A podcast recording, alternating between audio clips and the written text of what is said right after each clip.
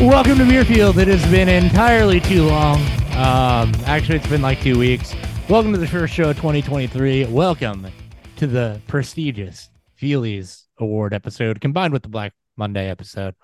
Um, we got a, a lot to to get into, mostly, but not only. But the reason we we weren't here last week, so we'll get into that here in a little bit. Um, but yeah, we'll get got some news to get into, um, a lot of coaching stuff to get into, and then uh, our superlative Feelies. Uh, the Feelies this year are presented by the FF Face Off, so thank you to them for uh, sponsoring the trophies that we don't have. Look at you right off the bat. Yeah. Killing it first of the year, doing it no, right. no, proud of those guys. Uh, uh, Aaron doing a, a good job with that trophy sponsorship that he doesn't know he's sponsoring. That- that Great job, been- buddy. Good job. Never been real, but yeah, presented by the FF Face Off. Uh, those other beautiful voices you hear: Dan Thury, Ryan Miner, gentlemen. What's up, guys? You can follow them at Beerfield Thury at Ryan Miner underscore FFP. You can follow me at Beerfield Hop with two P's and the show at Beerfield Podcast. Did I miss I anything? struggle with that some days. I always say, No, like, I always no. want to say beautiful fantasy, and I keep backspacing and then put podcast. We're pro- I'll, I'll be completely honest with you. Production Probably meeting haven't done that probably go back to that. We're gonna change it back so it's more findable, even if we don't always talk fantasy. I'd rather de- I'd rather be searchable and discoverable for that than uh you know the other way around where nobody has a freaking clue. You're just in a black hole, basically.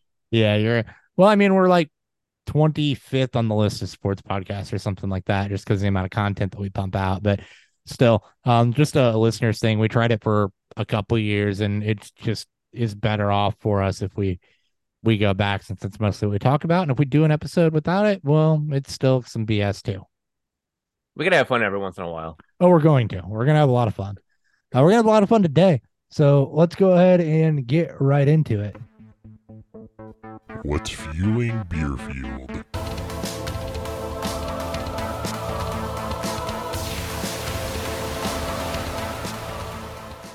And now we'll go ahead and start. I have a fun, not a fun beer, but a fun name on the beer. Kind of a fun beer if you like beer beer.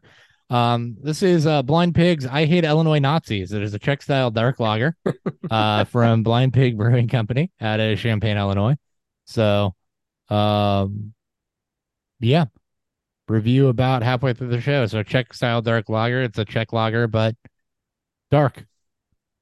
dark. Interesting. Well, it's a dark label on it. Yeah, it's a, yeah, it's a cool label. Oh yeah, Blues Brothers. Yeah, Blues Brothers, and it's called I Hate Illinois Nazis. Anyway, whoever wants to go next. It's Feelies time, which means Oh. you gotta bust out some dark shit, some barrel day shit, and some shit that's from last year. So this is uh one of the bur- one of the uh the Bourbon County stout variants. This is from last year. This is the uh it's the one that's finished in brand cherry woods in in, uh brand cherry wood uh barrels. Wow, can't talk. Um so yeah. It's a barrel aged stout finished in cherry wood barrels. Sweet. Sounds good. I have Athletic Brewing Company Run Wild IPA. It is a non-alcoholic brew, so I'm kind of curious to see how it actually tastes. Dry, Spoiler Jan- alert, it's it, it tastes like beer. dry January. Really? I'm sorry? Dry January. No. No, I bought it. I was like, oh, I want to try this. And then I was like, oh, let's try it on the show. I really think it's a good idea to feature some non-alcoholic beers, just because we know from having guests on and being you know people and stuff that not everybody drinks. So It's it's almost like it's almost like I just did a massive NA craft brewery launch in Missouri this month. oh, that too. Who'd With- you launch? Big drop. Oh I had yeah, him- I've had him on you the had show. him on the show. Yep. I remember. Their shit Nice. is very good. I feel like I can't find some of the notes I made. We'll we'll figure that one out here in a minute. Um. All right, cool. Let's go ahead and get into the news, and I'll look for my shit later. That deserves a drop, right? I think that deserves a drop. We're doing drops today. Most Absolutely. Days. News.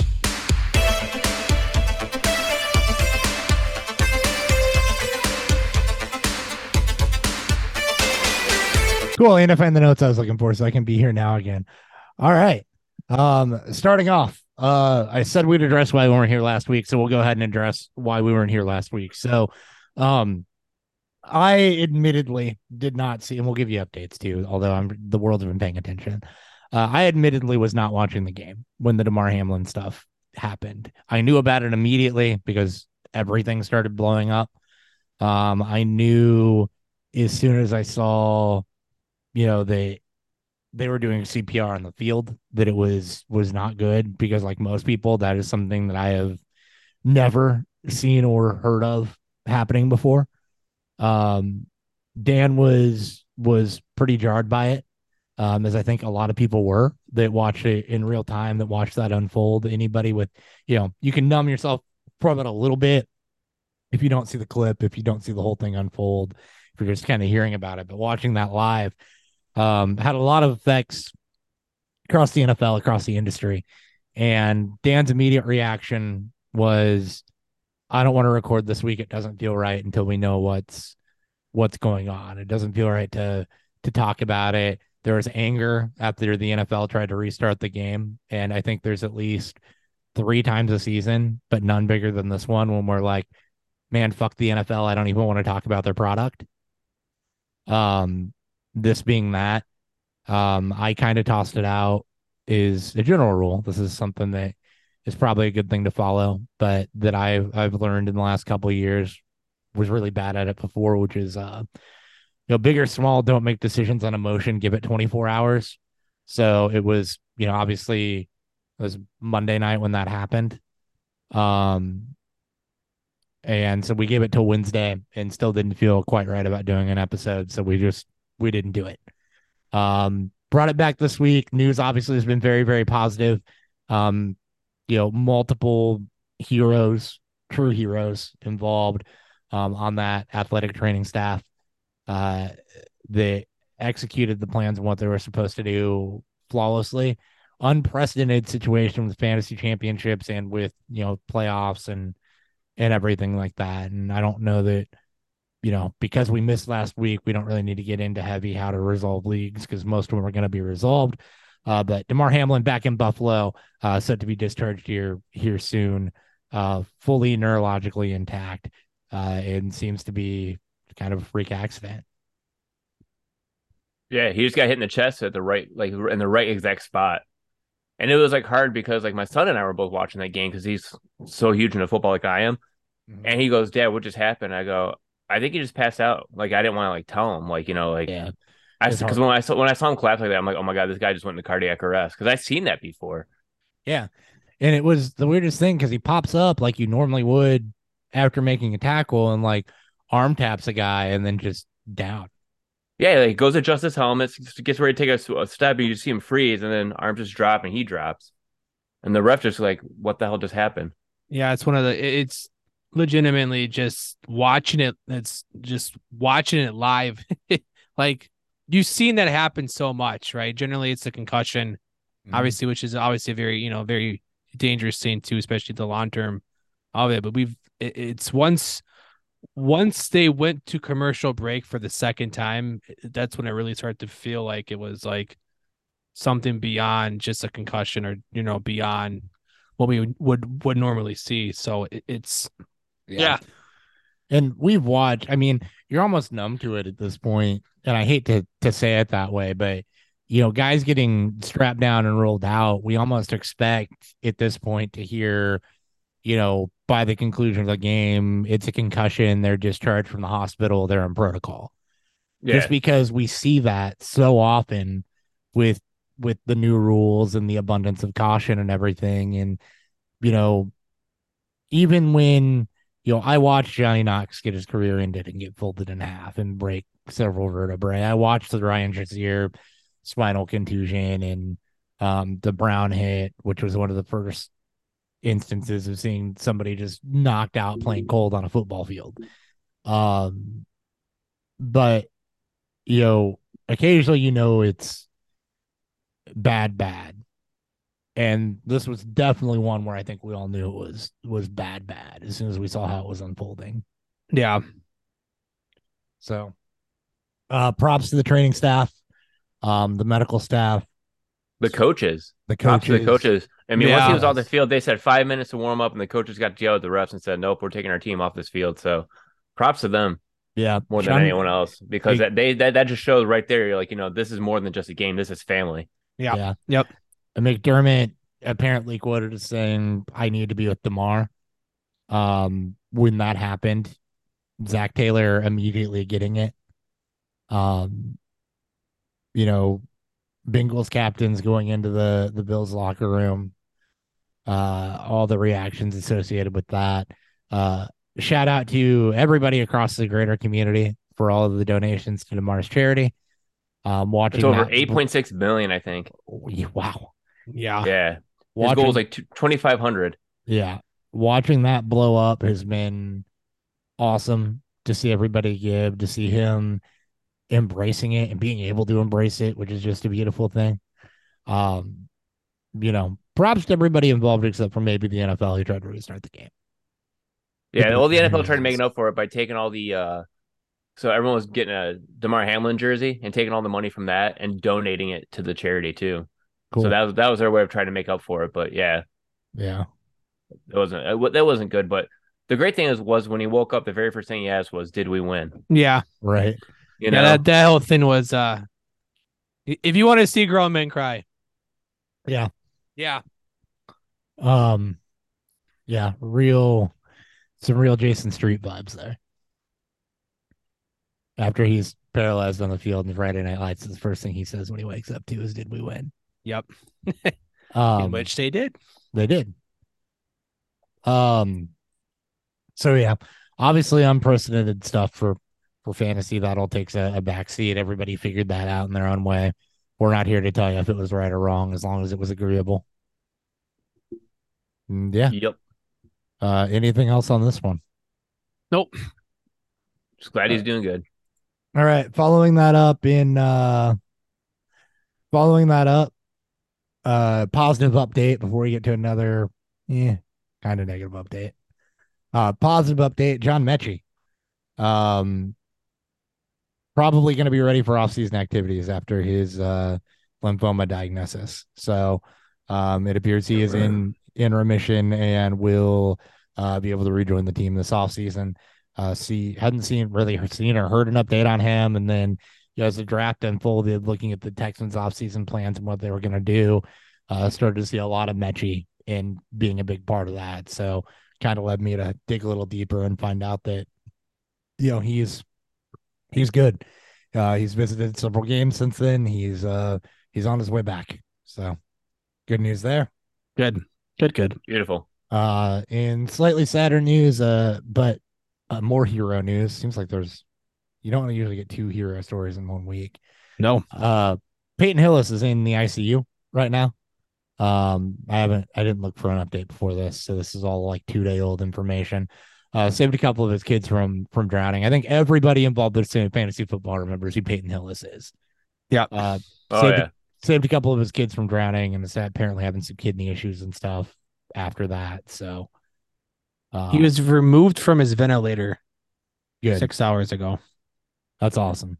That's a positive. Yeah, that's very good. So hopefully, uh, a full recovery for him for his selfless acts, which is a dad I totally understand. Oh yeah. You- Um, you go when you go when you go into parent mode, man. You like you don't care about anything else but your Nope. kids. You're trying to do whatever you can to get them to safety. You don't care. You don't care about yourself. Yep. It's weird. It's it's hard to explain. Yeah. All right, on to some um some other things here. Probably some of the biggest news of the week. Uh, Simon Lizotte left Discraft. He is going to MVP. Um, so sponsorship news there. Ryan's looking at me like, "What the hell?" Uh, yeah, I was like, I'm like, who's Simon and who? What did Ant- and Antonio Brown to Discraft? uh, Anthony Barela, the real AB, to Discraft, along with uh, The only That- AB I know. along with uh, Valerie Mandujano, Holland Handley, and a host of others. So sponsorship changes in the disc golf world, um, which really, Big ones too. Those, yeah, they're big names changing brands, and really what that means is that we're going to get cooler signature discs, and usually when players jump, they get uh, you know, better deals and more money in a lot of instances. So as the sport continues to grow, uh, this type of stuff continues to happen. Simon, the MVP, is definitely the the biggest one. We love AB, but that's a a ten year face of that brand, Yeah. along with Eagle McMahon jumping ship. Yep. So it's kind of the equivalent of when uh, Le'Veon Bell at the Steelers, minus the contract dispute Yes. yes, and the bad yes. bl- and the bad blood. It was very amicable, including one more disc release. Um, all right, playoff stuff real quick. Uh, Jaguars and the Seahawks. They're both in as seven seeds, so good. Yay! I'm happy to see Jacksonville back in the playoffs. and I'm happy that Green Bay isn't there. Yay! Yay. Yep, I wish Packers- was the Lions. Packers were eliminated by the Lions. God, that was a great Um, game. The NFL got bailed out for a bullshit scheduling fiasco by not having Seattle and the Green Bay Lions game at the same time. Yep. That was a crock of shit. That was oh god. And props to, to Dan Campbell for just saying if we ain't going, they're not going either, and actually being honest about Uh, how badly he wanted to eliminate them. I, I I protect that man at Yeah. all costs. I, I love like Dan him. Cam- I love Dan Campbell. he he's is good. awesome. He's fantastic. That's my coach. That is your Um, coach. That is your coach. Skylar Thompson's going to start for the Dolphins. So Tua is still not cleared, and Thompson uh, continues to run over Teddy. No, no, I don't think Teddy's cleared either. I think think he's oh, still he's injured not. also. He's not he cleared yet. Yeah, he's still hurt. Yeah. So, uh, what's been a great story for the Dolphins is probably going to end in quarterback injuries. Yeah, it'd be one and done. Yeah, Yeah, just like the other AFC team that's the sixth seed. Yeah, Ravens are also banged up at quarterback going up against the the Bengals. Uh, Lamar not practicing. I think Huntley was still not practicing either. So Yeah, it's probably going to be Anthony Brown again. It's Yeah. uh, very, very, very, very annoying. good defense, but not a good recipe, especially not in that matchup against the Bills. So or Bengals. My bad. Same Pardon difference. it's going to be the same bloodbath. It's gonna be Bills Bengals next week anyway, so just be prepared for it. yeah, in Atlanta. in Atlanta. Is that what they're, is that how they're doing it? I was thinking it'd be Detroit. Dang it. No, it's in Atlanta. It got announced No. today. Detroit. Oh, Detroit was missed it. not. Detroit was not eligible for that because. uh Or no, sorry, that was. Sorry, that was the AFC Championship game they weren't eligible for, right? They replaced Detroit wasn't eligible for something because they're replacing their turf and they didn't want to cancel having their turf replaced. Oh, that makes sense. Because I'm like thinking, Yeah. I'm like, that's like a good midway point unless you're playing Cleveland. yeah, they're having turf replaced. These spreads, Um, man. My God. They considered outdoor stadiums as well, uh, particularly Soldier Field, but Soldier Field's got one of the smallest capacities in the NFL. So, um, yeah, notable draft stuff as we wrap up the season. Bears are going to pick fit first overall, thanks to a ballsy win by former coach Lovie Smith, who The greatest fuck you ever. Oh my god, that was so Ah, awesome. so beautiful. you know, he like he left with a smirk on his face too. He's Oh, like, you "Yep, know, you know. I'm, I'm a, if I'm going, I'm going out with a W. Hi- him and Brandin Cooks are just like, fuck you guys. You don't Yeah. deserve shit. Trade Nope. up for the first ball pick now. Trade up for it. Yep, knocked him out of it, put the Bears into it. Um, a lot of discussion. Well, I want to talk about this for a second. I gotta address something. To everybody that's saying the Bears are gonna draft Bryce Young and trade Justin Fields, No, stop trying to get clicks. Just stop. It's everywhere. It's so infuriating. Yeah. It's so fucking obvious why they shouldn't. And yet people Right, want to drop stories. no. that you said for Justin clips. Fields? There's nothing wrong with Justin Fields. Yeah, exactly, exactly. What more do we need to talk about? No. What What is wrong Bears with the? Bears? They're They need defense. they need every well, they need They a ne- lot they, of stuff. They need everything. They literally need everything. but So, it's all so yeah. you need everything, Besides what can maybe you do with that first pick?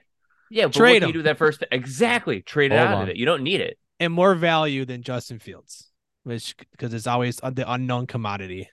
Uh, be got a call, but no, it, it's uh, it's been. I mean, obviously, I mean, look, I the one argument against it, ag- you know, I guess that's in favor of this trading of Fields and drafting a quarterback is to reset the quarter, you know, to reset the rookie running back or the rookie quarterback contract, which makes a lot of sense, right? Like I get that they're gonna put Bryce Young, Stroud, you know, Levi's or whatever, Levis, Will Levis? Richardson, Levis, Richardson. It, it, it doesn't matter who the fuck it is.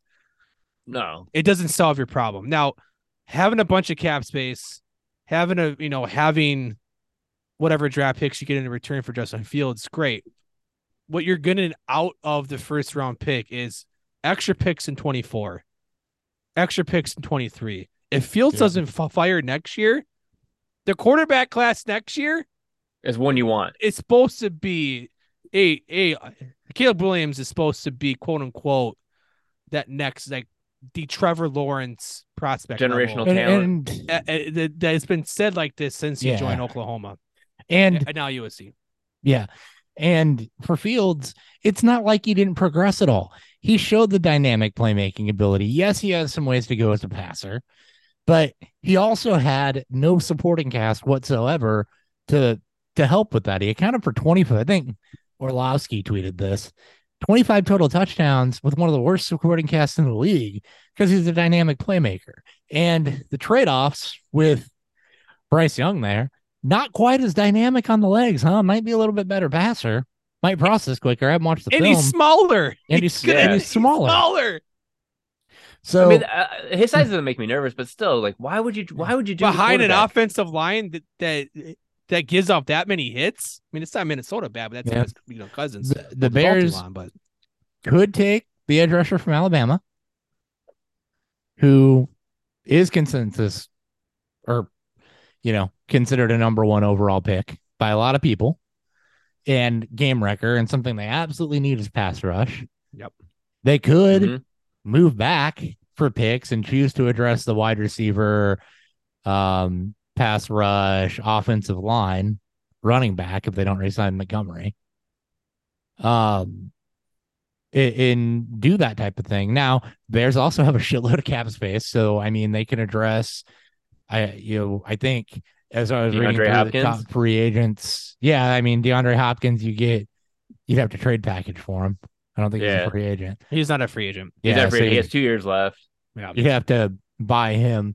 But if you're just looking to get in free agency, I mean, there's some good young talent along the D line, off ball linebacker positions that you can do to help solidify that. So, you know, I've been camp trade back for a while.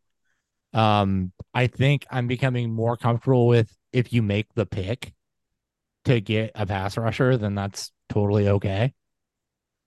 Um, but there's not a chance in hell that, especially after Ryan pulls the tra- press conference, not a chance in hell they're trading Fields to draft a quarterback. It doesn't move the franchise any if you trade Fields to draft a quarterback. Nope. No, you hit the reset button again. Yeah, exactly. You're resetting the rookie contract, but you know what are you really doing to get? I guess you get picks for Fields, but you know the one on one's going to be more va- it, full team, it, full five years of team control is going to be more valuable than Fields with three. Absolutely. Yeah, Um, uh, moving on. So Houston has picks two and 12 after falling down. So they've got two top 13 picks, um, thanks to having Cleveland's first rounder. So they're also in a good position to do some franchise altering stuff if they don't screw it up. I've been seeing quarterback and uh, wide receiver in those first two picks. They also need pretty much everything. Yeah, Houston. Yeah. Yeah, they got Stingley last year, but they still need everything. So it quarterback will be a definite it too. It doesn't matter if somebody does jump up to take Young. I think that they'll pivot then and look at you know Stroud or Levis or whoever you think the two is in this class. I- I don't know yet. I haven't started. Um Seattle picks fifth because they have Denver's pick.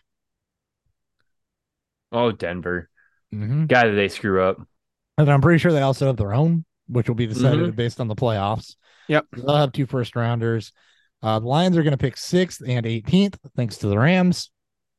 Thank you. So uh, they will also get a chance as the rich get richer and they address the defense some, and they're going to be them and the Bears. It's going to be real fun to watch next season, I think. I mean, fuck, Lions could package that and move up. Ryan, have you heard anything? Is there, is About there any moving up to the one? about moving up to the one? No, No. none at all. They'd have to give him a haul too to make that trade in division. I think. Yeah, I mean, if you want to, if you're trying to get freaking Levis, I mean, or not Levis, but uh, Anderson, I I, Yeah, I just don't see it. Yeah, it's like Yeah. I wouldn't trade up for the one for it. Yeah. There's plenty of defensive linemen and like other uh edge rushers there that we can get Oh, at six. I I'm not too worried about. I mean, if they trade up, it'll it, it would have been for it'd be for a quarterback. To sit Yeah, they're not- they're- they're- Nah, they're not trading up for anyone. I can If see they- them hating. I, I can see them hating back to 18 and maybe taking a guy like Richardson for exactly. maybe for you know for that raw potential because of just how athletic he is and and, and just yeah yeah Or even Nope. or even if a quarterback starts falling, you can see the 18th and a, another second or third round pick get traded up to a team, and that way they can pick that quarterback if it falls. Yeah. True.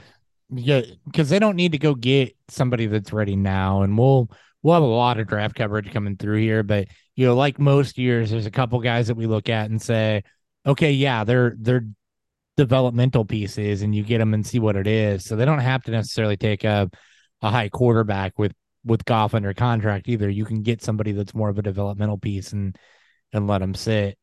You know, I don't know who like this year's Malik Willis is, but that's kind of what you're looking It's- at. It's Anthony Richardson Yeah. he is Yeah, big arm super athlete he's Or hell, don't forget Mahomes didn't start year one. no, So but the Lions do need a backup quarterback because th- their backup quarterbacks have. are not backup quarterbacks. so I think that's probably the play for the Lions there. Um Eagles pick 10th because they have the Saints first rounder. So they're gonna also be a really good team with high draft capital. They're rich definitely get richer. Yeah.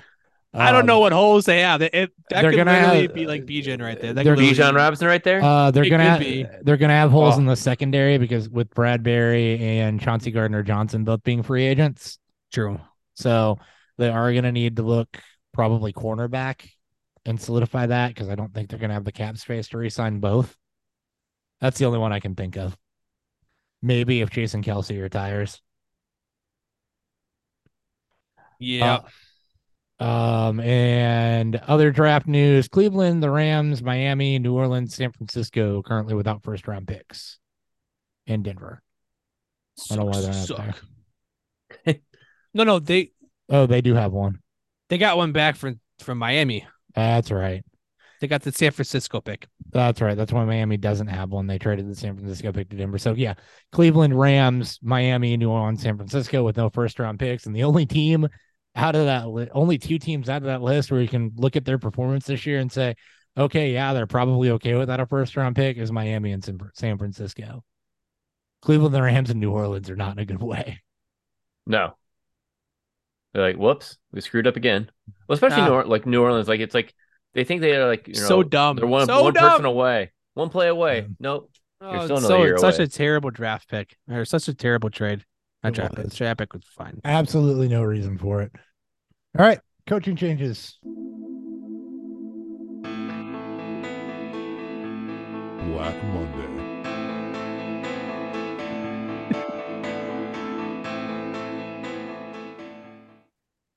All right. Alphabetical order uh, as we hit through interviews here real quick.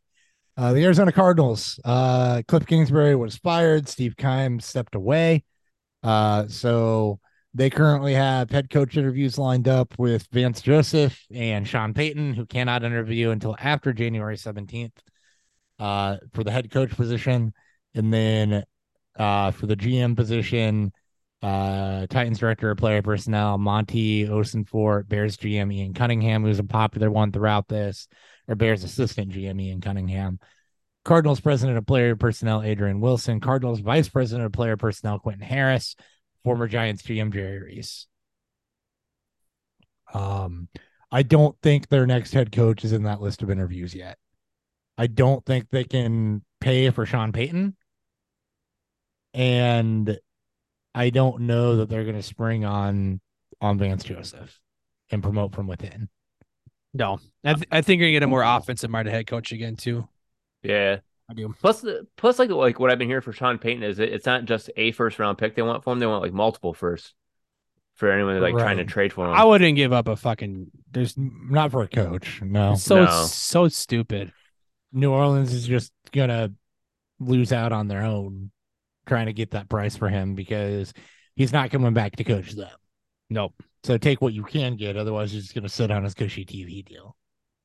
Yeah.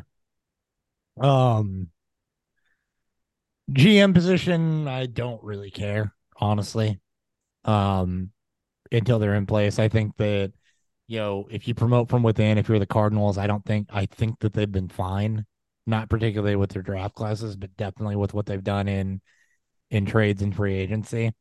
Um, I think they've made some good moves. Uh, Bears assistant GM Ian Cunningham is somebody that was highly regarded when he came over to the Bears. And yeah, I definitely wouldn't be hiring anybody from the Titans. Carolina Panthers, they after firing Matt Rhule midseason, they've got interviews with uh, interim head coach Steve Wilks, uh, also Jim Caldwell, Frank Reich, Ben Johnson, who's the Lions offensive coordinator, Saint, Shane Steichen, who's the Eagles offensive coordinator, Bills OC Ken Dorsey, Giants OC Mike Kafka.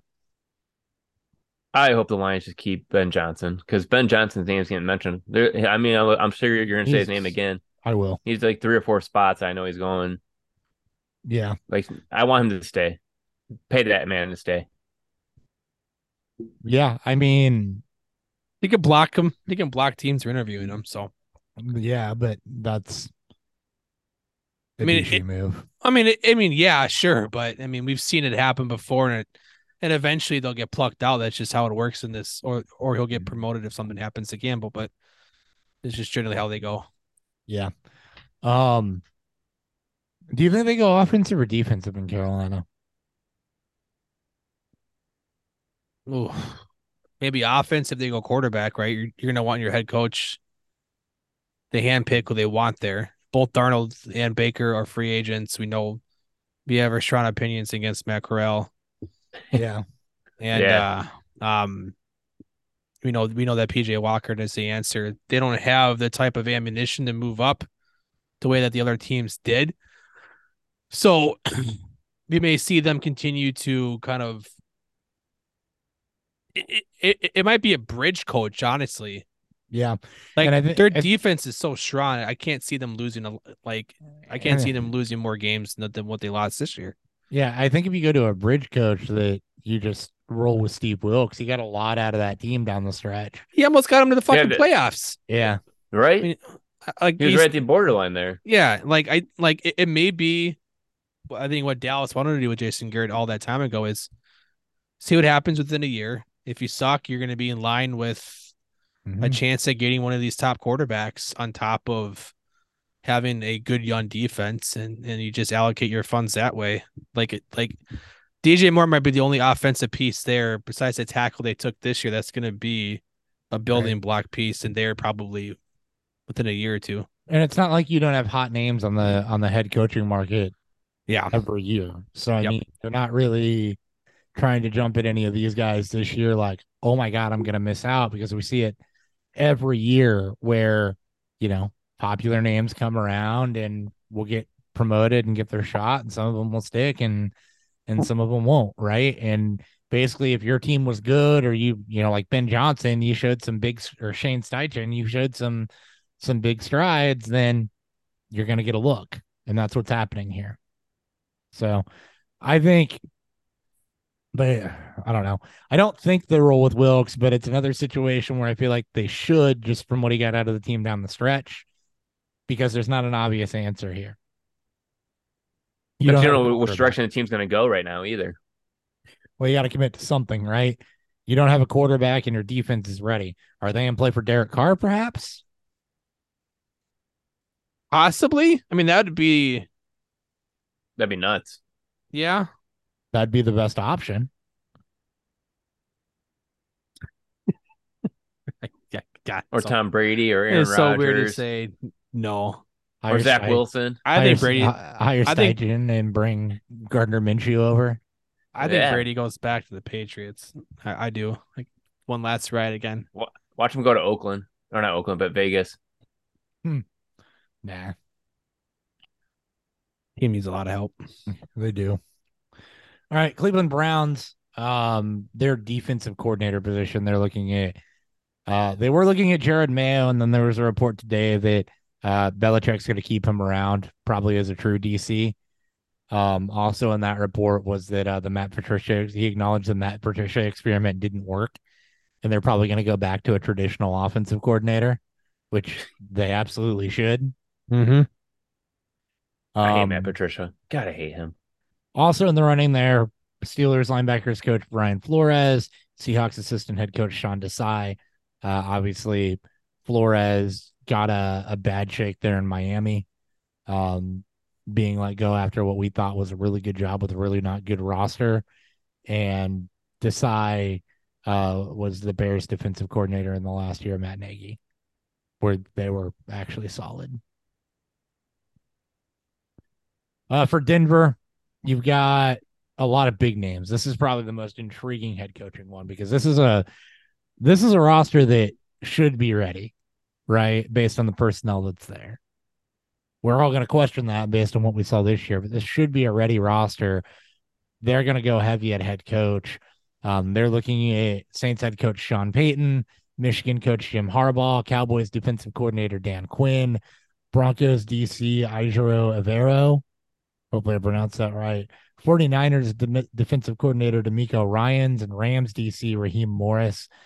Um, I think this is where you're going to see a big name go. This is going to be Payton, or it's going to be Harbaugh for a bucket of money because they can afford it, or it's going to be Quinn. You're going to get somebody in Denver with head coaching experience. I think you're not going to get a first timer here. I don't think it's going to be Jim Harbaugh, just because like Blake Corum said he's coming back, and I don't see why Blake Corum would come back if Jim Harbaugh is leaving. Jim Harbaugh was very non-committal to anything in his his statements to the press, right? Yeah, that's how he always talks to the press. He's with- very he's very like light anytime he talks to the press. He doesn't really like give him enough detail. I mean, it was last year he heard the same thing. He was going to go to Minnesota, so Thank fucking God. I don't hate him. I just, I'm happy. I'm content saying- with what we got. Well, and this is interviews, right? So the Yeah. fact that he's actually taking an interview says that he's open to the idea, and the Broncos ownership group has the money to throw a bucket at him. But I don't think this is a group that brings in a rookie head coach. I think they're going to bring somebody in with experience. Where do you think? Which side of the ball do you do you think they? want- Do you think? oh, Do you think they want an offensive minded or or I- defensive minded I, here? think they why want would they want offensive. defense? I think they I think want with defense. I think they I want think offense. defense could. Sorry, it's, it's like we keep talking over each other at the same freaking time. And we're saying completely opposite things. Yeah, exactly. Okay, why do you think they want defense? Go. Because they already they already had the defensive built, so you might as well continue it and try to build it even stronger. Why would you want to bring an offensive coach in for that? because the offense sucks and that's where you need to have improvement. You already have the defense and a good defensive coordinator. So you want to pair a good offensive mind and good offensive infrastructure to fix whatever was wrong there. Yeah, but How much- offense wins offense wins games and defense wins championships. So you want, you want the defensive yeah, coordinator. I hate that. That that's such a bullshit model now. No, the offense gets you to every single place. You need defensive plays to win you championships. You don't need to try. And, and here's the problem, right? The defense didn't underperform. The offense Oh. underperformed based on the talent that you have there. It's not like they don't have this is a team that you need to play to the strength of the roster because both sides of the ball should be a strength of the roster. You need to fix what underperformed. And the only way you're going to do that is to get the infrastructure in place to do that. You're only going to get good offensive infrastructure in place by going the head coaching route. You're not going to get one of these great offensive minds just to jump to be an OC. yeah, but How wouldn't much- be more likely to jump up if anyone jumps up? but teams aren't looking for Evero is a defensive coach. Teams aren't looking for we we've seen plenty of times where the defensive coach gets overlooked. Saleh and Fangio are the only two defensive head coaching hires that that really come to mind in How much- memory. How much influence does Russell Wilson have in this? Because I think Denver's Probably a lot. Because he's, I mean, they got to save their ass in this deal, right? Obviously, Mm-hmm. Russ this year was was was it was bad. It just him and Hackett, what for whatever reason, and you know it, it'll be speculated on, you know where Russ is at at this point in his career, but Denver has to save face to some extent, and I think this hire will have heavy influence in what. Which way do you think they're going? Oh, I I think they're going offense. Okay. I I I think they want to go with some. That's why I think Sean Payton they they they feel like the team who also overpaid to go get Peyton Manning would also do the same exact thing to get a guy like Sean Payton, who during his heyday was one of mm-hmm. the greatest offensive minds that could work with this roster and and and get probably the most and the most you can get out of you know out of Russ and, and, and that mm-hmm. has a insanely strong supporting cast already. Yeah. The only reason I hesitate on Payton is because they're gonna have to give up something to get him other than just money. I think I like I I think get- they well, I mean, will, but was what the Saints want in return. Yeah, I, I Yeah. think Payton may push. If Payton has a good interview here, he may push Yeah, to get to this place, and the Saints may put be be, be back in the corner. I don't think it really matters. I think Denver. This would be the spot I think he he wants to go if things go well, but Mhm. I do think Denver is going to go offensive minded at least this at least this round. It may it may still not work. I think they want to appease Russ and get him a head Mm-hmm. coach that's that's I mean we I guess we got that with Hackett kind of right. It- it I, I still think the Hackett hire was to try to attract Rodgers, and then when it didn't, Same work, here, traded yeah. for Wilson. Yeah. yeah yeah. Right. So and obviously that's not in play. like Rodgers Right. ain't going to Denver now. So No, I think they're going to consult Russ with this. And if there's any ties to him throughout his time in Seattle, if a name pops up, you know, don't be surprised. Yeah. And you know if Evero gets hired, good for him. But uh, it's uh, the the the point I was going there, Ryan, is I don't you don't see a lot of defensive coaches get hired when the offensive, you know, coaching pool is strong and there's a limited number of of openings. You're going to see one or two, uh, but you know, I, I don't know if he's one of them that gets plucked in comparison to, you know, some of these. Mayo was a big name before getting brought back. DeMeco Ryan's is a big name um, that that's been thrown around a lot. There are options on the defensive side of the ball, so that that's my only thing with Evero. I think they can retain Evero on the defensive side, and that pretty much solves that. Yep. Yep. Now, if Evero leaves, then yes, I could see them potentially going defense as well. Let's preserve this and try to bring somebody else in. But I think as it stands today, right now, January twelfth, 2023, they're wise to go offensive side. Fuck you, timestamp people. Right. Yeah. We see you. Who'll be listening to this on Friday the 13th on their drive into work? Oh, yeah. My drive's only five minutes, so I don't got time. A little longer for me. I do have to go to work in the morning though. Oh, drive me into too. an office. Um, Houston Texans, uh, they're looking again. Eagles defensive coordinator Jonathan Gannon, Ben Johnson's in play here, Shane Steichen's in play here, Sean Payton's in play here. There is no fucking way Sean Payton's going here, and uh, Ejiro Evero. Uh, this is the worst job that you can take. Yeah, there's no fucking way. Like They're not getting any of these guys in the first wave. no big names, that's for sure. Um, they've had two one and duns. They've refused to do anything with the roster. Um, you know, they're they're in the middle of a rebuild. They've scapegoated two coaches during that rebuild. Um, and refused to stick with anybody. If you're a coach, you're setting yourself up to go one and done without a lot of success here. You would need to see a long term commitment from the Texans to to be here. Payton's not doing this. They don't have the roster. I think that he has no want to oversee a rebuild. Um, Steichen's better off staying where he is. Evero's better off staying where he is. Ben Johnson can get a much larger payday if he sees the Lions rebuild through. Uh, Jonathan Gannon might have the most to gain from this. I don't think they're getting shit about shit in the first round, and they're gonna have to go with another veteran head coach who's just looking for another shot in the second round. Yep. Yeah. That I makes more sense. I agree. The Colts probably the second worst job that you could go for. There is a, a name that was announced 20 minutes ago that that, that interviewed today. Who's that? Eric Bieniemy. Oh, the enemy Yep, he interviewed today for the head coaching position. again.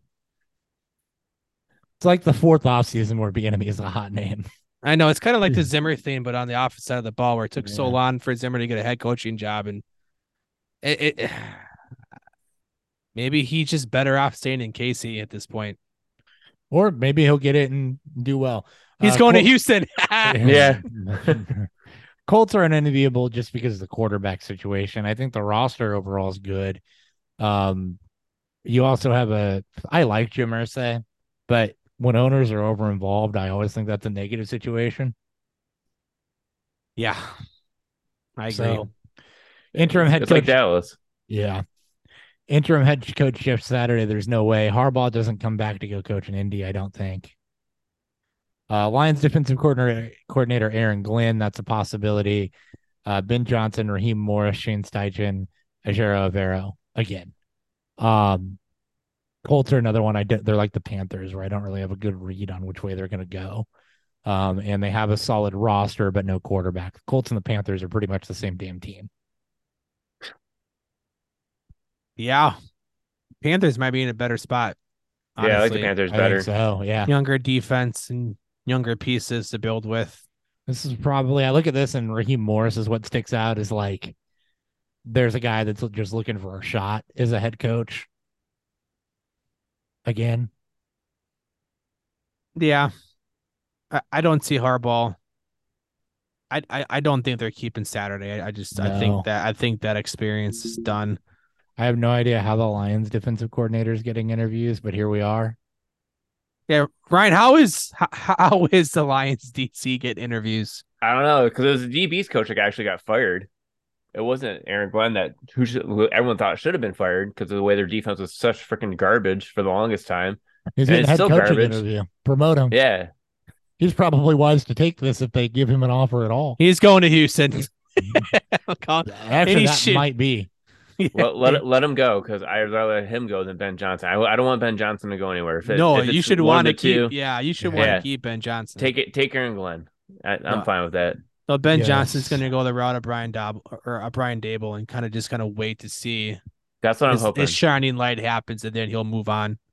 Mhm. Like even like if they make the playoffs and actually win a playoff game, that would be beneficial for Ben Johnson. I mean, just doing this, you oh, know, almost made the absolutely. yeah. you know, we, yeah, we hung up our almost made the playoff banner, but still, it's not enough yet. Hey, I, hey, I, I don't want to leave. That's fine. you guys got a winning record. That's that's Yeah. great. It's already a win. Uh, Patriots moving on. They need a DC and an OC. Uh, Jerod Mayo is like it, it's already pretty much set. He's going to get promoted to DC here. Um, offensive coordinator. They'll begin taking interviews on January 16th for that position. Because Um, it wasn't Matt Patricia. Yeah, everyone already knew. So There's- fucking th- stupid. This is where Nathaniel Hackett lands. I honestly, It- I, yeah, yeah, Patriots offensive coordinator. I actually don't hate. Yeah. I can see that. That. Um, Especially when he gets Tom Brady back. Except Yeah. he's never had him, but he'll get. I mean, he'll go back to Green Bay. I don't fucking know. doubt it. I know. But LaFleur has said uh, it's open for him. Well, LaFleur. The Jets, yeah, I can think it's yeah, yeah. the Jets LaFleur are going to the Patriots. Uh, yeah, yeah. Well, I can't fucking beat him. Might as well just join him. Right. That's- Mike LaFleur. Um, Tennessee Titans. They need a GM. So uh, Glenn Cook, who's the Browns assistant GM, player personnel, Bears assistant GM, Ian Cunningham, who's a again a really popular option here. 49ers assistant GM Adam Peters, 49ers director of player personnel Ran Carthon, uh, Titans director of player personnel Monti Ossenfort. So Cunningham, Ossenfort both showing up multiple times on this list. Um, they'll probably get GM jobs. Don't really care again. Um, you know, young guys trying to get names. Ian Cunningham, I think, came over to the Bears from the Chiefs and took a promotion. So um, he has a little bit of clout behind his name. Anyone coming from the 49ers is going to have clout behind this name because of how well they've been able to sustain success Yep. Yep. with deep rosters because they're not healthy ever. Um, some other changes: Atlanta Falcons defensive coordinator Dean Pees retired after multiple seasons. Uh, he's ancient, two seasons with Atlanta, but he had plenty to go on before that. Yeah. Uh, we already talked about Kingsbury and Keim, Matt Rhule. Uh, Cleveland Browns fired Joe Woods after three seasons. That's why they have an opening. Uh, we talked about Lovie Smith. Uh, Rams coach Liam Coen left to take the same job at Kentucky. So the Rams are looking for an OC, potentially a head coach. We'll get to that in a second. Jets fired Mike LaFleur, so they'll be looking for an OC. Titans, uh, Todd Downing dismissed after two seasons. They needed to fire their OC after how bad that Two offense disaster looked. seasons. Yeah, Well, rough. rough. Uh, and the Commanders fired OC Scott Turner, which is kind See of a- Titans. Same thing. same thing. Um, some other stuff here going on. Uh, basically all around the Rams. McVay considering stepping down as head coach for Jay Glazer. Uh, really taking time to evaluate that decision after uh, this the Super Bowl hangover, potentially taking a year off. You know, angle I didn't really think of here was that you know after the injury to Stafford, the slow start coming off of winning a Super Bowl, he might have been the mo- most hungover of all of one. You had the rumors last year that he was thinking about about stepping away, and it almost makes me wonder if his heart was in this past year, coaching wise. that I mean, we've seen mental health start to, you know, creep into the NFL, you know, with guys like Calvin Ridley. You know, why why can a head coach? Right. Like these guys talk about the grueling hours and and just what it takes to be a head coach in any sort of football. Just imagine the NFL where you don't see your family for days, Months. weeks, months. Well, McVay, You're is, especially being a young guy that Yeah. has yeah. already reached the pinnacle, had a lot of success, could be looking to do some, you know, some other things, but is also just noted as one of the most insane, crazy workers in the game. Maybe he's burnt out. Yeah, Yeah. trying to do too much at once. Or maybe there's some shit with with Stan Kroenke because fuck that guy. Fuck that guy. You know, I'm just saying. And McVay's one like like Payton that could step away for a year or two, still be young enough and have the resume to get back into it if he were to decide to. Yeah, I agree. Um, then a couple notes on if it if he does step away, Raheem Morris would be in in contention, which makes sense. If he does stay, Cliff Kingsbury could join, and they have an offensive coordinator opening. I think Cliff's going back to college, I think so too. Yeah, he should go back. which to he college. also fucking sucked in college, so maybe he'll be better. You might have to wait though. Who's got a what Uh, I don't know. school has an opening Yeah. right now? Maybe Michigan. Does he go to replace Harbaugh if Harbaugh jumps back to the NFL? no, hell no. He ain't gonna go to Michigan. You don't think? No, I'm just saying. Michigan. whoever gets Cliff is going to have to pay Cliff, and uh, there ain't a lot of Power Five openings at the moment. Fucking Cliff, man. Oh, so always been overrated. Michigan has Yeah. the money to do it. They do. They're not gonna do it.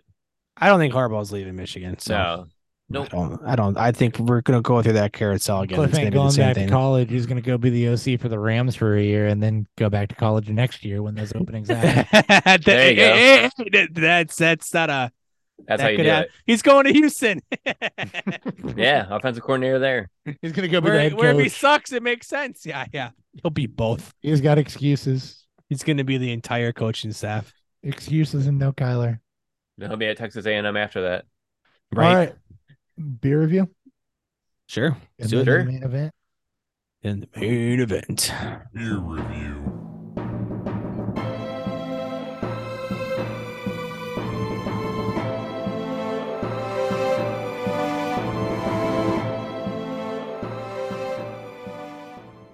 All right, I'm gonna go first because I have to pee. I was drinking uh I hate Illinois Nazis. It's a Czech style dark lager. Um pretty damn good beer. I like Czech dark lagers first and foremost. It's style I didn't see a lot of until the last last couple years, but they're they're light, they're clean, they have just a little bit of of roast to them from the dark malt that's in there. Um this one might have just a touch too much roasty character for what I've had in the style. Um, may need to tone down on the dark malt just a hair. Um, but other than that, it's still pretty crisp. There is still a good amount of hop character that comes out of it. It's easy drinking. It's a good beer.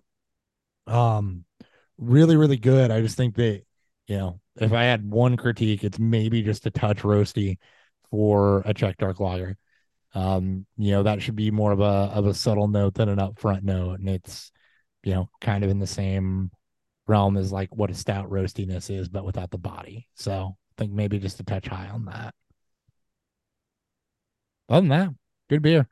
Um, I like Blind Pigs or Blind Pig. Their uh their piggy pop is is really good. And um if you're ever through that eastern part of Illinois, Champaign's actually got yeah, three really good breweries plus some good food and stuff over there. Absolutely. All right. Again, I'm drinking Bourbon Counties 2021 release. This is the brand Cherry Wood Stout. Again, this is their this is their stout aged in I guess aged and finished in the cherry wood barrel. Um, it, it's not heavy in the cherry flavor as it shouldn't be. You're gonna get the dark fruit from it. You get some spices from it from the barrel. Um, it's not the heaviest of bodies to this, but it's got you know, it's got your traditional IPA characteristics on top of adding in the cherry that's partaken from the barrel itself.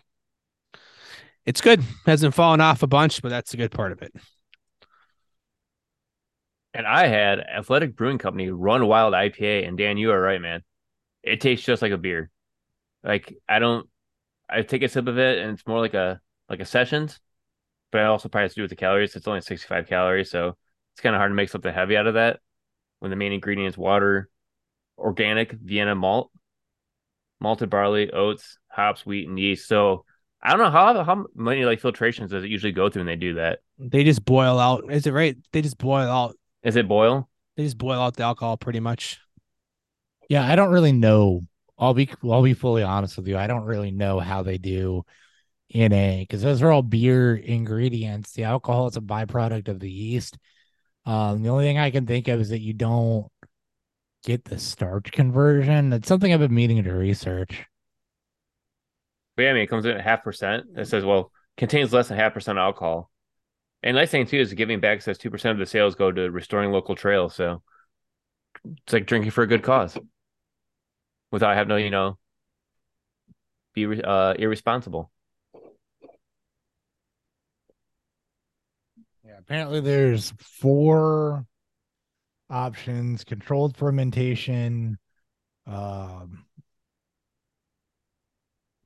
yeah, I don't know. I'm not going to read up on this right now, but there's apparently four different methods you can use to get a non-alcoholic beer, and it's always intrigued me, especially hearing the list of ingredients because that is beer, right? That's everything that goes into beer. Yeah. Yep. There's apparently something you can do with fermentation. There's a dealcoholization process you can take it through, and some other stuff. I'm not really sure how, because you know when you get that conversion, create the sugars, and the yeast eat those sugars. That's what creates alcohol. So,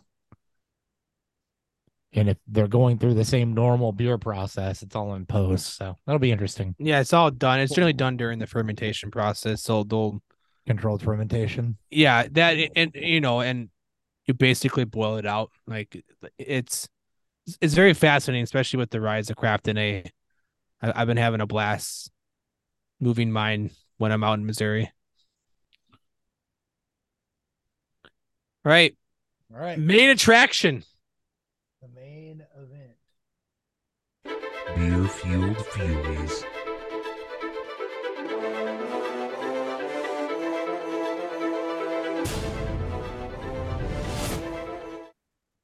All right. Starting it off, fantasy football rookie of the year. We'll so the way that I think we'll do this is we'll roundtable who we submitted, um, talk about why, and then if there's a difference, talk about why we didn't go the other route. And then if anybody wants to flip, they flip, two thirds consensus.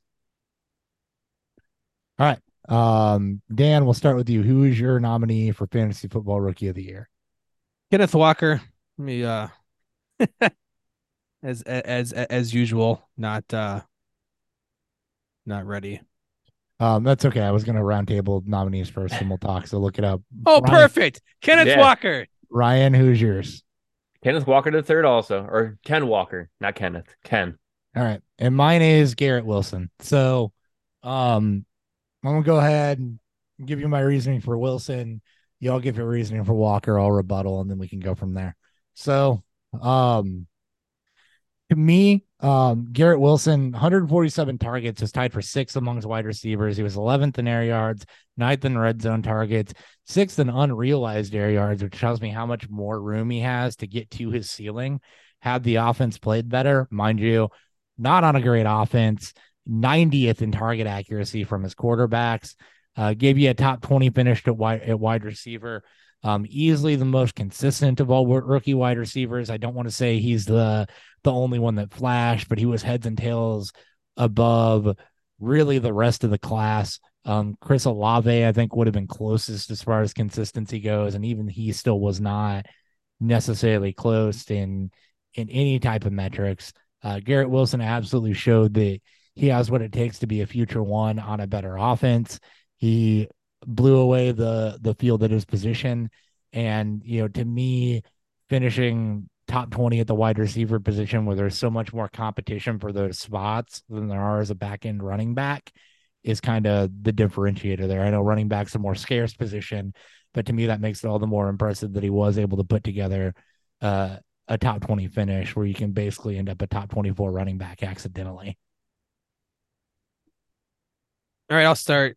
So it's kind of it, it, it's because of how important the running back position is. Is where I tend I, I tend to lean running back here. It's it's a lot simpler to find and, and, to make up wide receiver production. I I would agree that that Wilson over over Kenneth Walker in the actual rookie award, but for fantasy with with how volatile the running back position is, and, and just kind of the the importance of of getting those those late round picks to hit, Walker fits that billing perfectly. Like I I I the first I doubted I was very against the Seattle backfield.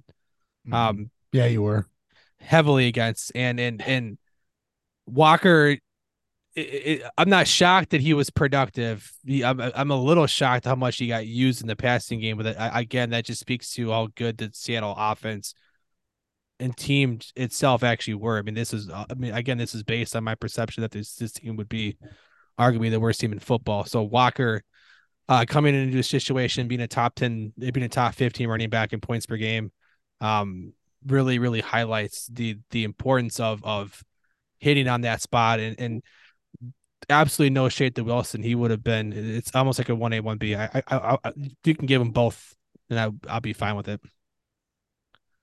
Yeah, Dude, that was, that's a good way to put it too. Is basically give it both. Like you know, if you're for a wide receiver, it goes Chris Olave. But just like with Kenneth Walker, it's like you want that like immediate impact. You want that uh, that player that's going to hit right away. And yeah, sure, Walker didn't exactly hit right away. He didn't hit till actually week five when he finally had some meaningful. Too. Yeah, but he had like 88 yards in his first touchdown, so he was already put on the radar. But after that, he had over 20 carries six times the, the rest of the season after that, and no less than what was it? Well, he had to, well, he got injured in one game, I think. Or no, he had ten for seventeen against Tampa Bay. Never mind. That's where he had the eight targets. So he made up like he had ten uh, rush attempts, but then made up in the passing game or the receiving game by getting eight targets, turning that into six receptions for fifty five yards. So when everyone thought he was just a one positional type of running back, where because he didn't do anything in college, he didn't catch anything, but he actually did catch in high school because I did a whole thing on him for uh, FF Faceoff earlier in the season. And the way he can go back and forth with the ball, I love it. So getting that and then finish the season strong too with a uh, back to back to back games with 100 yards. Yeah, means a lot right there. So the reason I didn't pick Walker, and this is half an honorable mention too, not so much to to shit on Walker because I do like like Ken Walker, well documented. Um, it, it was also the separation of the position from the nearest rookie. Uh, Walker was only 15 yards ahead of Tyler Allgeier, which I think says more about our perception of Tyler Allgeier and how unheralded he is that they were that close. Doesn't really say quite as much about Kenneth Walker. I think that's just more that's more positive for Allgeier than it is a knock on Walker, is what I'm trying to say there. Um, and that was only 15 yards ahead on just 18 more carries. Um, he was also fewer yards per carry than Allgeier. Um, Allgeier was only about 25 yards shy in receiving on roughly half the targets that Walker had. Uh, Allgeier also had the edge in true yards per carry and a much lower stuffed run rate. So, um, you know, separation amongst rookies, Allgeier had damn near outside of touchdowns, damn near as good of a season is what Kenneth Walker did, where there really wasn't anybody super close to to Wilson. Uh, again, that's not to say that Allgeier's a better running back. Um, I think that they're pretty well equally as good in the rookie year. Uh, obviously, Walker on a little bit better offense, more touchdown opportunity there. Uh, both had slower starts for their own reasons. Uh, Walker definitely is the more dynamic and explosive player. Uh, but you know, to me, it's just give me the guy that was ahead of other rookies at his position. They finished in roughly the same spot on a year long. Yeah, when you go points per game, it's a little, you know, it shifts things a little bit. Um, I I don't disagree that running back's a harder position to hit on. Um, wide receiver's a harder position to place in. So that that's kind of me for for Wilson, but also, you know, again, just Walker was very, very close to Allgeier. There wasn't the same separation there. And again, I don't think, you know, I don't want anybody to take that as a knock on Walker. That's more of a compliment to what Tyler Allgeier did. Um, is kind of an honorable mention sort of capacity. So just wanted to make sure that got in there. And we did, you know, briefly mention Chris Olave. I think Ryan brought him up. I mean, Olave is a lot of the same way he's the Allgeier to, you know, to Garrett Wilson. And over 100 lets routes, actually had more points per game from the fantasy spot. And that's just highlight, again, highlights you know, the strength of wide receiver. It, it really highlights the strength of this wide receiver class, where it's well, you oh, know and, you, you get upside boom from London, you get upside from Burks, like yeah, and Dotson touchdown machine in Washington, and pay attention crazy. for dynasty and redraft next year, right? Because yeah. what we just gave you, if you're not paying attention, what we just gave you there is how much higher Garrett Wilson's ceiling is, how good yet unsung Tyler Allgeier was this year, and where the deficit was with Chris Olave and how much better he can be next year. We just gave you three sleepers right there. Yeah. Watch out watch out for Atlanta though. I mean, I, I, I always get scared about day about day three running back prospects that that that hit year one. I mean, uh, I think just, everybody's just, going yeah, to, but just watch also... out for Atlanta. Just just watch to see what they do. Yep. Absolutely. But you know, that's what you want to see, right? You got a day three guy that came out and actually produced at the same level as the second overall running back pick. So if they're smart, yes. And he's never going to be a pass catcher. That's the other thing. Walker has so much more pass catching upside. We've seen it do. That's but a big thing. I say that now he caught 16 and 18 targets and had damn near the same yardage. So maybe I'm wrong. They're both going to be probably average to below average in receiving production. Yep. Year over year. All right. Congratulations. Neither of you are flipping. I know that. So congratulations, yeah. Kenneth Walker, uh, on your Feely. Uh, Aaron will get that in the mail, mail again, presented by the FF Face Off from Trophy Smack. All right. Yeah. Trophy Smack. the David Johnson fantasy football bust of the year. This one was unanimous. It hurts. Jo- Jonathan Taylor across the board. Yes. Yeah. All injury related though in my books. That's the reason why. That, oh, that's why, how I, that's how I read the David Johnson. One. But I was told that CMC is more injury prone than Jonathan Taylor was, guys. I, am I'm, I'm I'm shocked by I'm shocked by how Jonathan Taylor and Saquon Barkley is more injury injury prone than Jonathan Taylor. Got got and they yeah. finished as the one in the five. Ah, my bad. Upside, my bad. upside, upside, receiving upside always. Yes. Um, absolutely. So, yeah, not really a lot to say on that. That one's very well documented. Uh, your Feely is in the mail, I guess. If you want it, we'll send that one from Anthony, so he gets all the all the hate and it's a positive one. uh, uh, all right, my. That's fucking good. Fucking Ryan, man. Uh, the Matt Nagy, please be for real coach of the year award, which is a nod to that one time Matt Nagy won coach of the year and then sucked after that. Uh, for the uh well, what we think is our coach of the year. Ryan, why don't you go ahead and start with why you think Nathaniel Hackett was the best coach of the year? Because I misread that. Matt Nagy, please read for real. Please be for real. Coach of the year. And he said not worst coach. After I already did it, that Well, it's a coach put of the that year. in. Like it's literally it literally says coach of the year. Yeah. right. Uh, as in, I, as in, I thought like you know the coach that should not even be a coach. Maybe we'll Yeah, add I that said- next year. So it just said originally this one said just coach of the year award. Didn't have any quotation around saying not worst coach dot dot dot like it does now.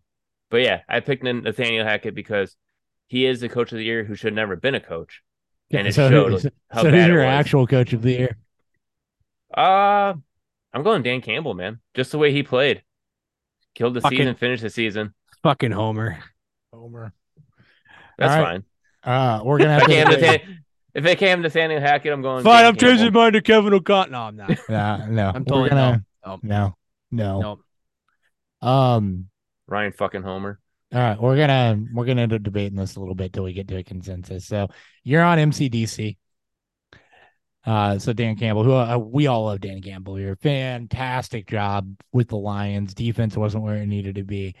Uh, absolutely improvements. Players want to run through a brick wall for him. They're fun. They're fun to watch.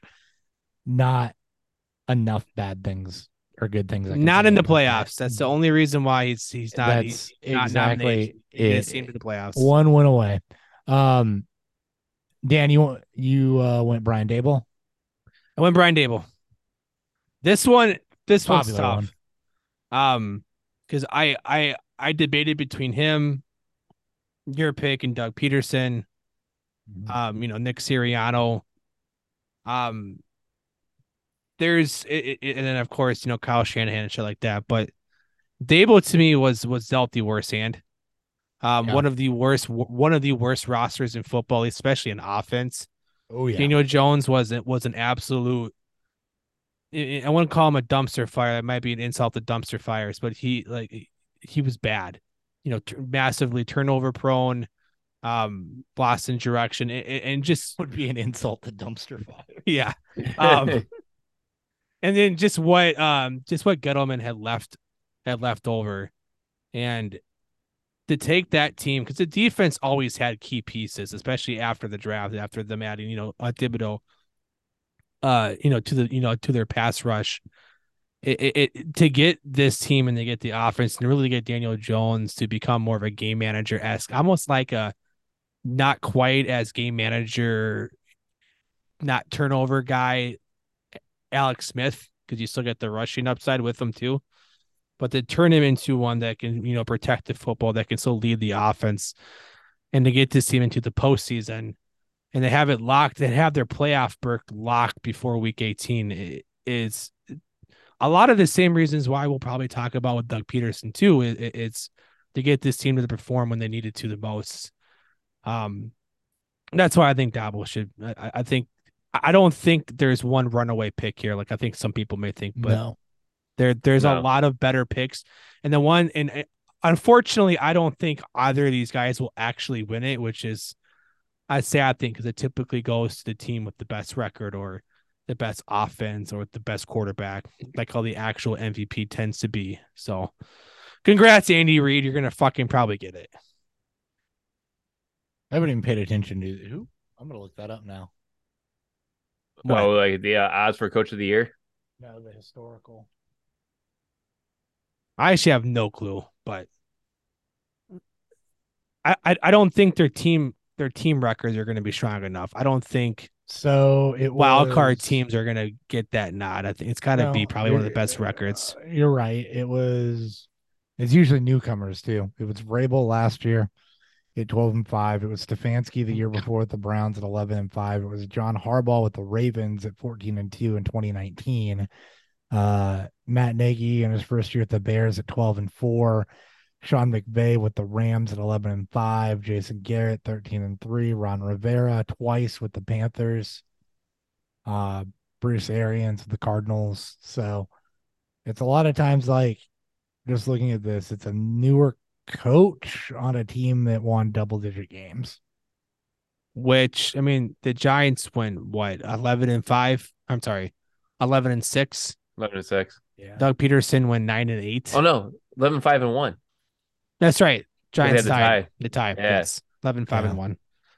So Daboll could. I, I I think He very With- well could. Yes. with Kyle Shanahan, Andy Reid, and then Nick Sirianno, I think those are probably your three that will probably get it.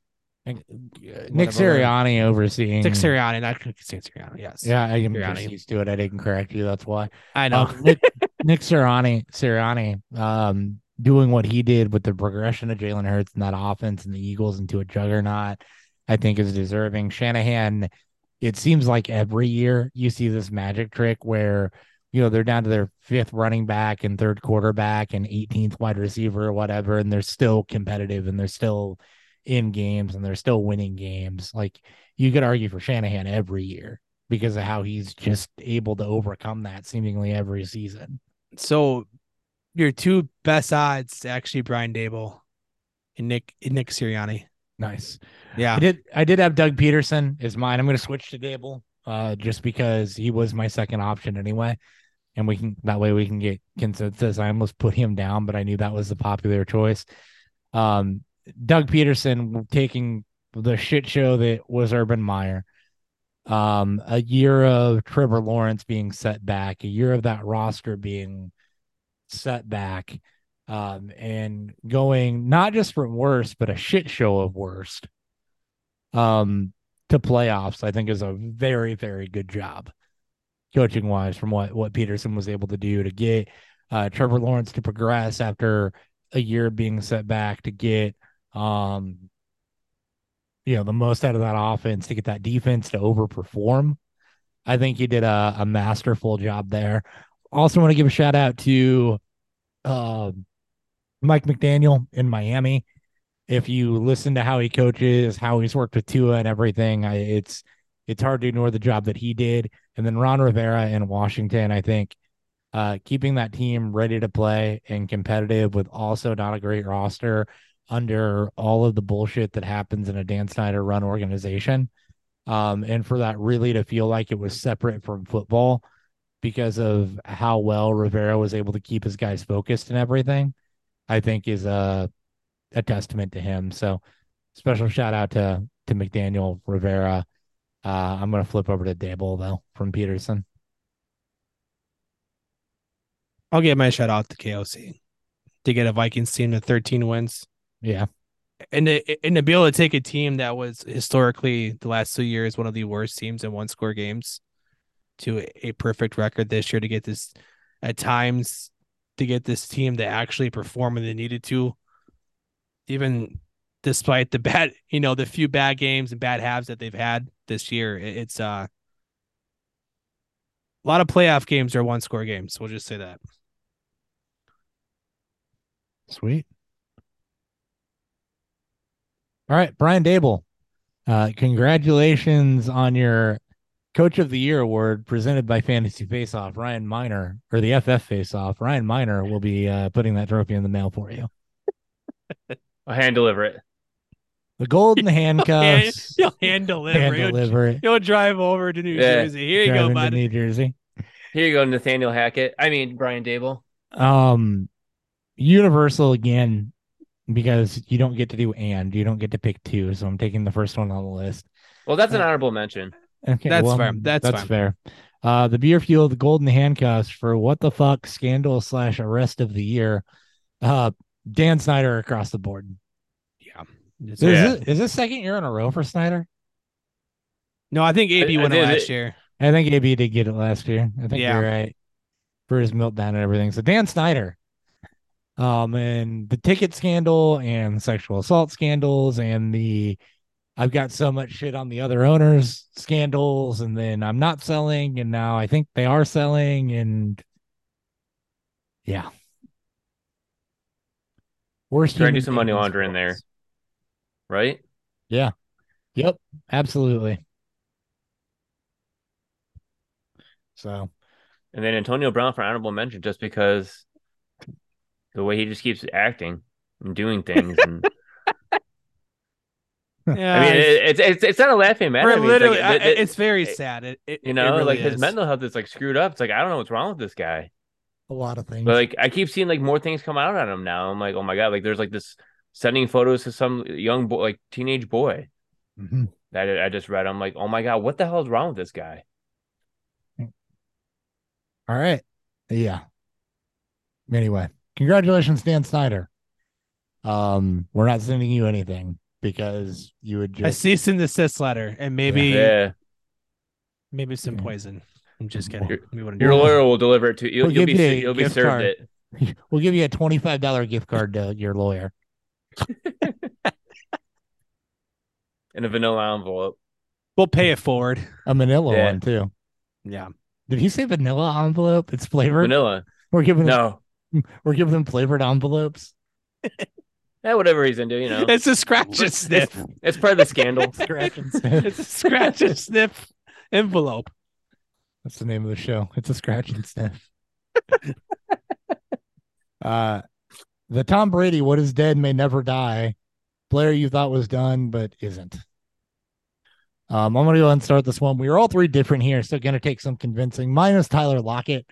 Um, everybody, everybody left the Seattle wide receivers for for dead this year. They were way down draft boards. DK was was down there. Lockett was down there, and very quietly because I saw no love for him really at all throughout the season. Tyler Lockett went out nine touchdown season, season over a thousand yards, 117 targets on 84 receptions. By some metrics, the second best season of his career. He did miss one game. Uh, he was good enough to finish as the wide receiver, is a wide receiver one in PPR. He was 12th overall. Um, continues to maintain the elite win rate and separation rate at 30 years old that that made him good and made him a breakout candidate when uh when Doug Baldwin left. Um, just consistent, consistent, consistent. That's my favorite type of fantasy player.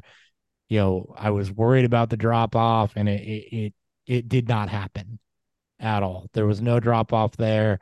Um, you likely got him at a very, very good value in the draft after the Seattle offense in general was was left for dead. He's not flashy. He just grinds it out and is consistent every year. Um, so uh, mine is going to to Tyler Lockett. But two Seahawks and a bunch of touchdowns. So other Seahawk or a bunch of touchdowns. Whoever wants to go next. I'll go with a I- bunch of touchdowns. So. Go go ahead, Ryan. All right. My pick was Jerick McKinnon. And the reason why I went with Jerry McKinnon is because this whole backfield was just a shit show for the majority of the season until about week 14. Actually, it was week 14 when Jerry McKinnon actually blew up for over 32 fantasy points and finished as the RB1 for that week. So not only did he finish RB1 that week, but he also did RB in RB1 week 15 and RB7 week 17 to win your fantasy championship. So for a player who I, everyone compared to in his Minnesota days as the Adrian Peterson, you know, the next Adrian Peterson to come up, Matt Kelly player profile did. That was his comparable There's no, no, no, There was- No. back in the day. no. It might it might have been, but that's not a Yeah. good It may have been, but that's a horrible. Yeah, that, that's Well, uh, that was Horrible like- comp. that yeah. would make But like God, yeah. he, like he he had like you know he always had like those like fantasy appearances where he have that one good game and then everyone would go pick him up on waiver wires and then he never do anything ever again.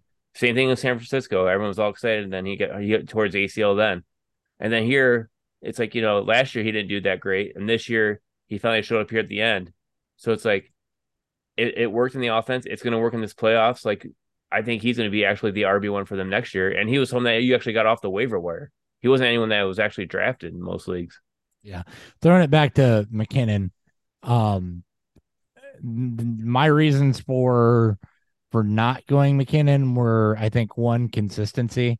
So, um, for waiver wire pickup, you can really go any point for consistency or for, you know, what is dead may never die. I, I like consistently high performing throughout the year. McKinnon did finish as a top two running back though. He had nine freaking touchdowns or not a top two, a top 24. He had nine freaking touchdowns.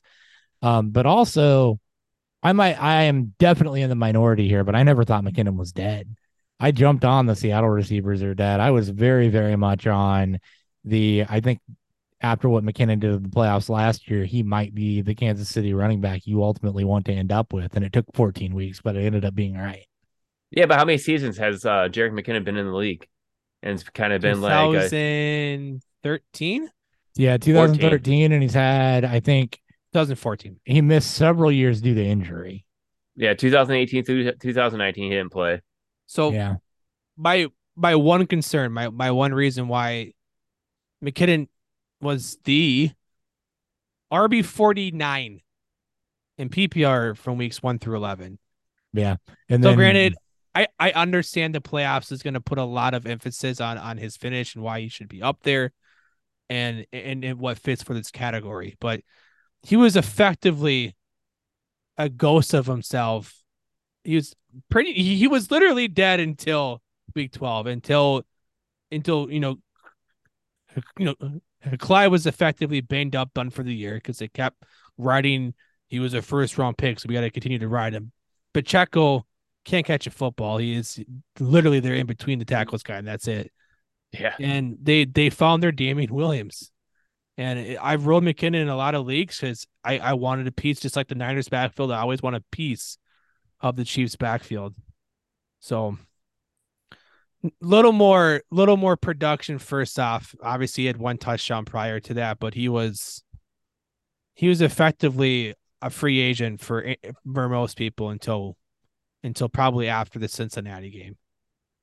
Until it you know became apparent, but even then, right? Only during from weeks from his breakout weeks from week 12 and on only two games over 50% snap share. So like again, he's not someone you're going to play because of the offense, but he's he was never a true on RB2 because you couldn't trust the actual, you know, is he going to get enough touches in this offense to survive or you know to be able to produce, which thankfully he did. Um which goes to show that the Chiefs really should give him more work, but uh, his hyper efficiency at the end too. I think it was like, s- I think We took on the season hunt it was roll, too, Something like- like, 70 carries by the end of the year. He had nine receiving touchdowns. had one Yeah, game with freaking over crazy. 10. Yeah, it, it- it's it, it's his touch count, which was high. He was Mhm. essentially another Austin Ekeler with with less carries. All right, so mine. We're gonna go with the person that threw Tyler Lockett the football, and that's Geno Smith. This one I had a tough time trying to figure out what I wanted to do here. Geno pretty much was effectively dead. Tyler Lockett was dominant. You know, he was he was a household name. I I, I mm. understand why he's on here. Tyler Lockett, we just thought was dead. Geno Smith was actually dead for several Yeah, years. Geno Smith was on multiple teams as backups, the Giants, the Jets, the Chargers. Well, he got drafted by the Jets, but, but the Giants and Chargers, like he he jumped around on teams. He was brought in to back up Russell Wilson. Then he had a fight for a shot against Drew Lock, which I don't know how much of a fight it was. And and while Geno wasn't a a dominant he QB, It's a rap battle he would have lost. if he's doing a single line to Young Jeezy, he would have totally lost. But what you got from Geno Smith is was it 14 games, double digit touchdowns. I think he had 14 or Double digit touchdowns. well, yeah, Four- double, 14 games of 10 Multiple touchdowns. passing, yeah. All right. multiple. Yeah, maybe the Smith 180 touchdowns this year. so many, multiple, multiple passing touchdowns. I think he had it was right around 13. He had about 12 or 13 R, or uh, QB one finishes on the season. So he was not only he was a viable streamer almost each from game in and game out. It, it, it it's I think he is the the poster child for what is dead may never die. Outside of you know Frank Gore, because he always was productive regardless of what what team he was on.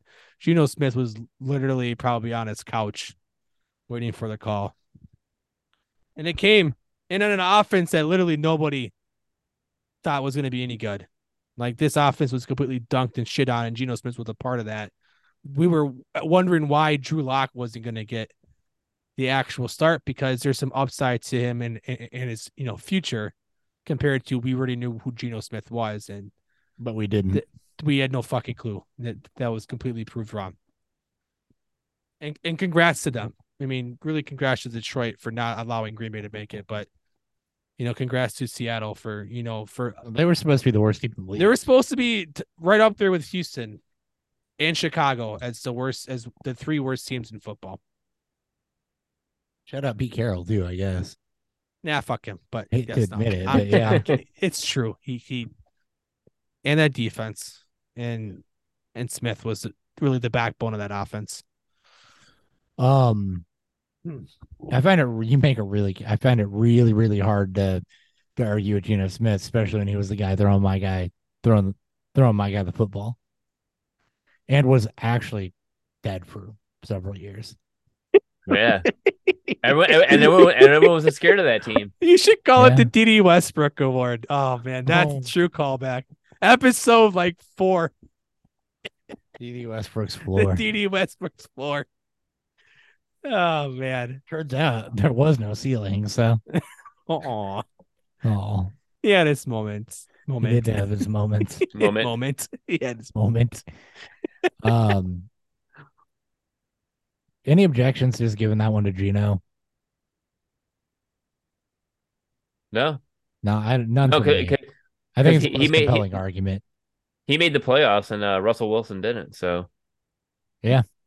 you know, it, it's uh it's a whole Seattle It's, effort, man. It, it really is. Real hard to argue with the guy that was throwing my guy the football. yeah. So, all right. The Chris Carson steal of the year, waiver pickup or late round pickup of the year, named after Chris Carson. Rest in peace, his career. Unfortunately, due to injury, but named after him because it seemed like for years in a row, Chris Carson was always the guy you were grabbing off of waivers or or late in drafts. It was just consistent, even though you never expected him to be. So, um, you know, late round steal or waiver pickup of the year. And Dan, we'll start with you. Evan Engram. This one I also really struggled with.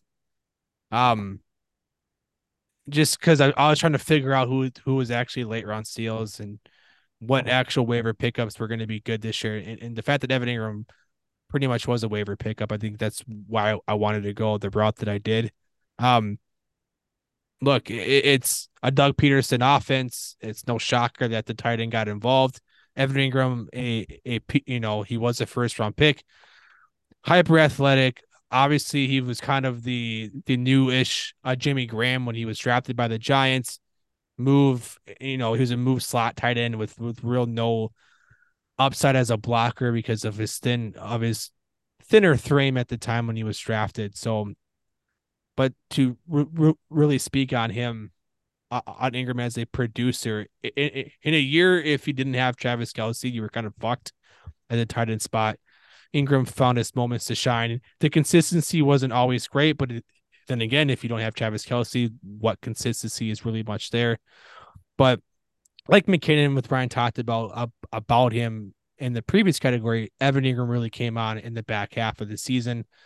He had multiple weeks of double digit targets, multiple weeks of over 100 yards receiving. He has a four week stretch from weeks 13 through 16 uh, is a top five finish, top six ish finish with the tight end one finish over 39 points, almost 40 points in one week. So I I I don't think he'll get he'll win this spot because you know tight ends are kind of a dime a dozen at this point. You know when it comes to streaming, but more of a shout out to Engram and just more of a shout out to the fact that a guy that what is Edmund Never Die actually found his his spot and and and really somebody you should probably start looking at in dynasty because I think the long term potential in this offense with Doug Pederson, Evan Engram is going to be someone you should look at, especially if you need tight ends, especially in you know tight end premium type of leagues.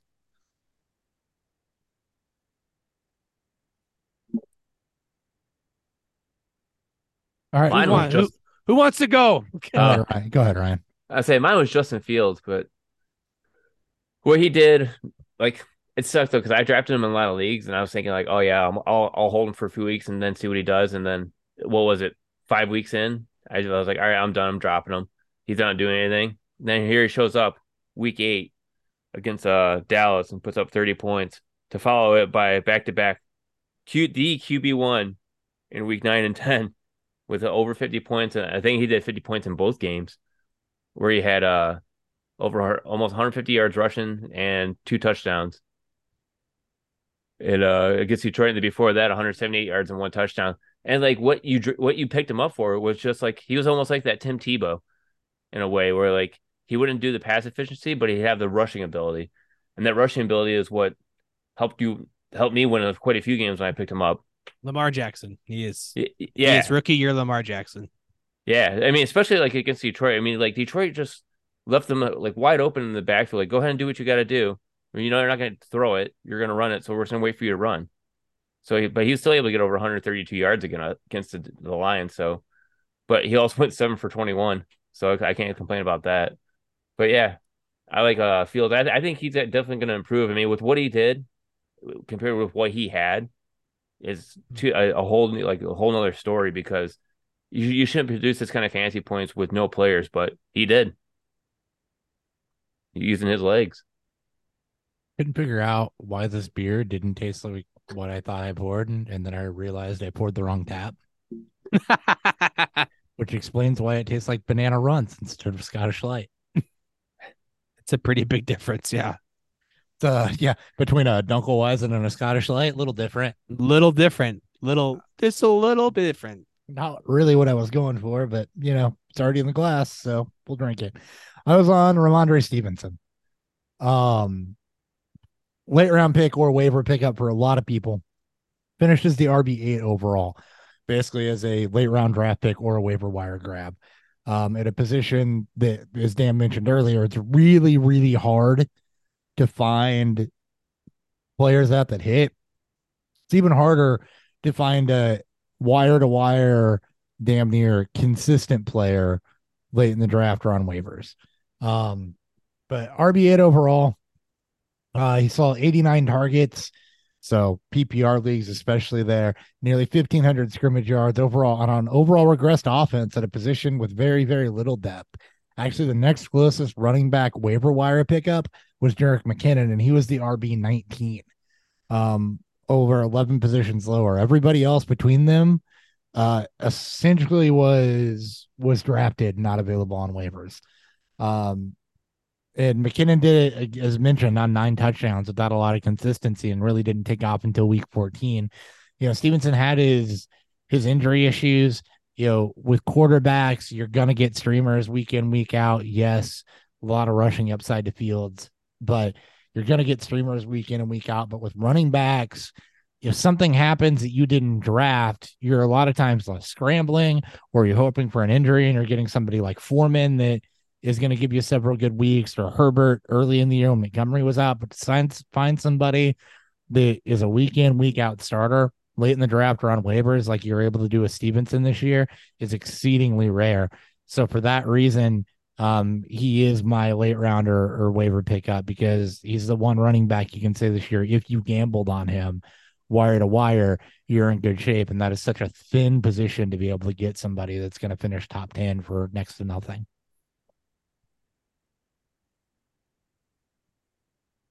If only he had a better playoff stretch. But I, I think I may, I may. He was gonna be my pick.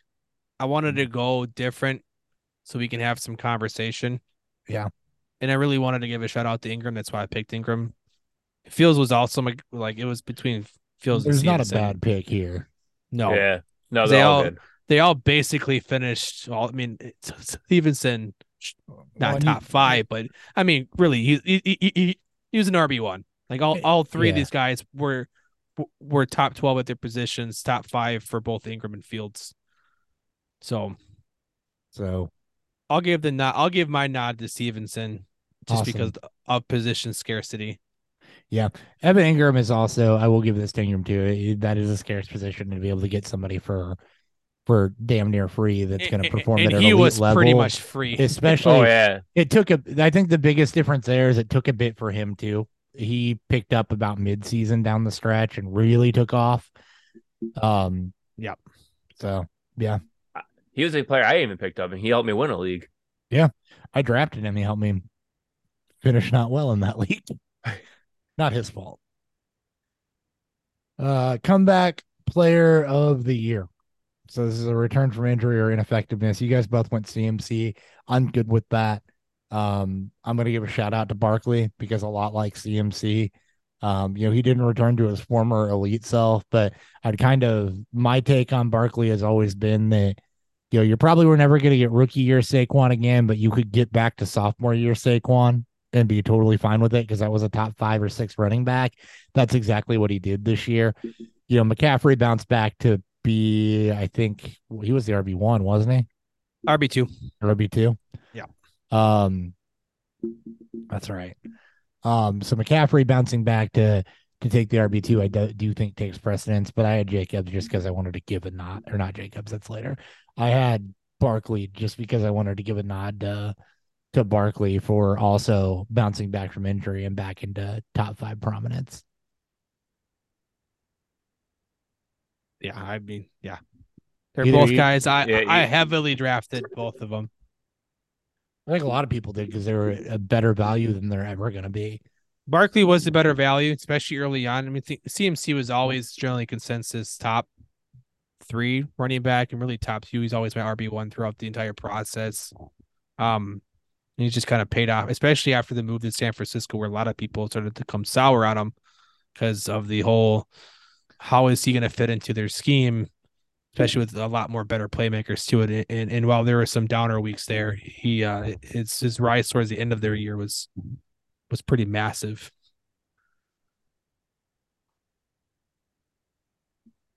Yeah. No disagreement there. That- That trade to the 49ers really kicked McCaffrey into gear. It did. It was awesome. Yeah, it's that and Mitchell kind of going down kind of helped a little bit, but I think that would have happened no matter what. All right, Christian McCaffrey, your comeback player of the year award is is in the mail. We'll have some. We'll send some intern writer to do it to send that off or however that works. And Some- writer. Somebody that's in the chat group that has never written an article in their life will. uh So Dan, Dan will be sending you. the award. At least we podcast kind of for them. Yeah. Um, from out of nowhere, breakout player of the year. So this is somebody nobody pegged as a breakout that jumped out to be uh, a breakout. And again, three good options here. Ryan, why don't you go ahead and start us off? Jamaal Williams, man, Detroit Oh, Lion wow. running back, homer pick there. So yeah, go ahead.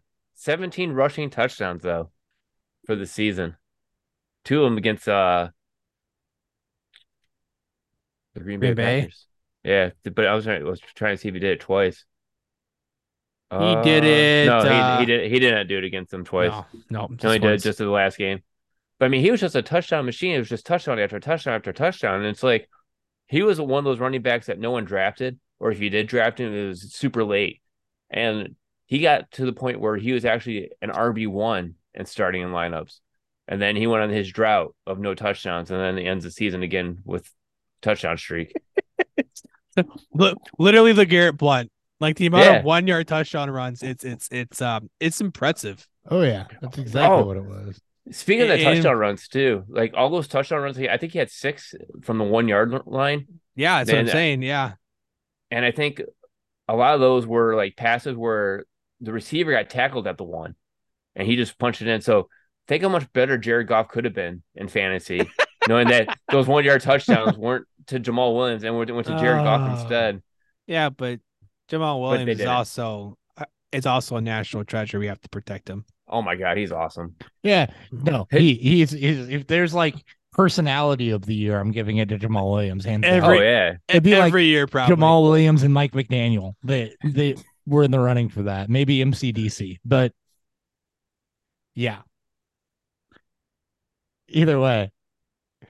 All right, I'm talking, so I'll go. Josh Jacobs was was my pick. Um, finishes the overall running back three. Uh, previous years he was 12, 8, and 23. I don't think anybody expected his touch volume to bloom, bloom up to 340 uh, rush attempts and you know just this otherworldly amount of bell cow that he hadn't been in the past. But not only did he do it, he stayed healthy while doing it. Um, probably more blow up games than any other player. Um, and yeah, I think the biggest thing for me is that it was increased workload that got it. That was always the knock on on Jacobs and what we kind of thought kept him from being good was that there was always something Kenyon Drake nagging it Zamir White. is Amir White, yeah, nagging it that workload and getting involved in that workload and keeping him from being a true bell cow. They gave him true bell cow work this year, and that increase led to an RB three finish. It wasn't, you know, we know touchdowns are fluky. I love Jamaal Williams to death. But Garrett Blount's the only one that consistently put together fantasy seasons on back to back double digit touchdowns. Aaron Jones has proved over the last three years that they're fluky. Oh yeah. Um, again, much love to Jamaal Williams, no hate there. Uh, but touchdowns are fluky. So for Jacobs to do it, yeah, touchdowns matter, but for him to do it on the strength of increased workload and not just a bunch of goal line carries, to me, uh, to propel him to an RB three finish, yeah, that was not anything I was expecting. I was expecting him to hang out, you know, back in one and just be good. Jacobs think- was like what, what was my player like I was avoiding in all drafts too. I don't I think wish I didn't. anybody was predicting a Josh Jacobs breakout. No. No, I mean, it, especially with how many people were were touting Zamir White. Not me. I hate Zamir White, but but it, it, it, it, like the sad thing was, it was always fucking running backs that should that should have never gotten as much passing work. I know, you know, we joke about how much we like Kenyon Drake, but Drake, Jacob should have always commanded more from him. Ameer Abdullah, you know, you know, the Theo Riddicks of the world. Jacobs is uh number one in opportunity share. That's what shocks me the most yeah. in a team that, and this may be more of a, a nod to Josh McDaniels. It, it's probably the likely reason why he just stuck with his best running back, and it, it worked for him. Um, I'll no, I I'm talking, I'll I'll I'll, I'll jump into mine, which shouldn't win, but I, I I gotta give a shout out to a guy that literally got shit on by everybody, Daniel Jones. Um, He's a QB one. He was a high end QB streamer, 18 points or so per game. He was part of that that that high end streamer category. He had six uh top five finishes at the QB position, including the second best uh finisher based on some scorings to the number one QB in the most important week in fantasy football, your championship week. In a game in a must win scenario in which I, I I benched him for Brock Purdy, but still won thankfully. But um Oh, whew. Jones, I, I like Brian Daboll. Is it, it just really came along this year? It's going to get probably a bridge contract that's going to keep him in New York eh, to see if if he can continue to further progress. Is he going to become the next Josh Allen? No, but the Giants are continuing to to add in more weapons to this team in the offseason. I fully expect that through the draft. And Jones and himself, it, it's it's very clear that he his rushing ability, his rushing upside, and being able to actually produce as a passer, given the shit show of receivers he threw to, Darius Slayton, Isaiah Hodgins, Richie James, like he didn't make his heyday with with some of the best in the league. He literally took a comparable level to what Justin Fields threw at and was able to find a lot of success to it. So I had to give a shout out to Jones here. My pick was always going to be Josh Jacobs. So, so Yeah. I just like it, it, like to me, like as Hopper mentioned, you know, with the argument to Jamaal Williams, I don't, I don't reward on just one yard touchdown runs. That As should much have as we love Jamaal Williams, he's gonna be. A I. I love him as a person. Those should have Yeah. always gone to D'Andre Swift. like just oh yeah. just give him the one fucking player and be and be done with it. It should not be fucking around w- with this. But shout out to Jamaal though. And 17 touchdowns is pretty nuts. Well, he always had, and he always had double digit t- carries every game too. Yeah, his All out uh, of one. he uh, he is basically the doom and gloom to your favorite running back, whether it's Yeah. Aaron Jones or D'Andre Swift. He is going to command touches, and wherever he goes next, because he is a free agent this year. Godspeed to whoever the running back is there. If he goes to the Raiders, and they somehow resign Josh Jacobs, because I don't think he's coming back. Yeah. he's going. He's he's going to Philly. Jamaal Williams. Uh, I'm, I'm just throwing that out there now. Jamaal Chasing Williams the money. is, Yeah. or Josh Jacobs is. Jamaal Williams. I can see Josh Jacobs going to mm. Philly too, but I Bears, think are, Philly's Bears, Bears are going to sign Josh Jacobs as David mm. Montgomery's replacement. They got a bunch of little cap space. he's got to they got to spend money. They have to spend money. So Yeah. They might do. as- in a bad wide receiving class for you know for free agents, might as well overpay at running back. That's kind of where I'm at. Might as well overpay at running back and use it on some defensive players because you've actually got some He- good players out there. The RPO would kill it with Fields. So I will say that. And Oh. improved offensive line, hopefully. But the I mean, David Montgomery and Khalil Herbert, the Bears had one of the best rushing attacks in football. Now actually put in a running back that's showing some durability, plus upside now eh, eh, with with being able to handle uh, every touch volume. Yeah, Oof, Yeah. be fun. All right, fantasy football most valuable player. Uh, shout out to you, whoever we just gave that to. I think it was Josh Jacobs. Shout out Josh Yeah. Jacobs. Yeah, that's Josh Jacobs. Fantasy football MVP. Um, go ahead, Dan, because you're the the oddball here. Yeah, again, look, I understand why you guys went where you were, right? The the the difference between the number one spot and the number Yeah, two spot. it- that at is literally the reason why this player should be there. Ekeler is more so again the importance of running back position. His a floor this year in actual fantasy games was 11 points, and that was in week one.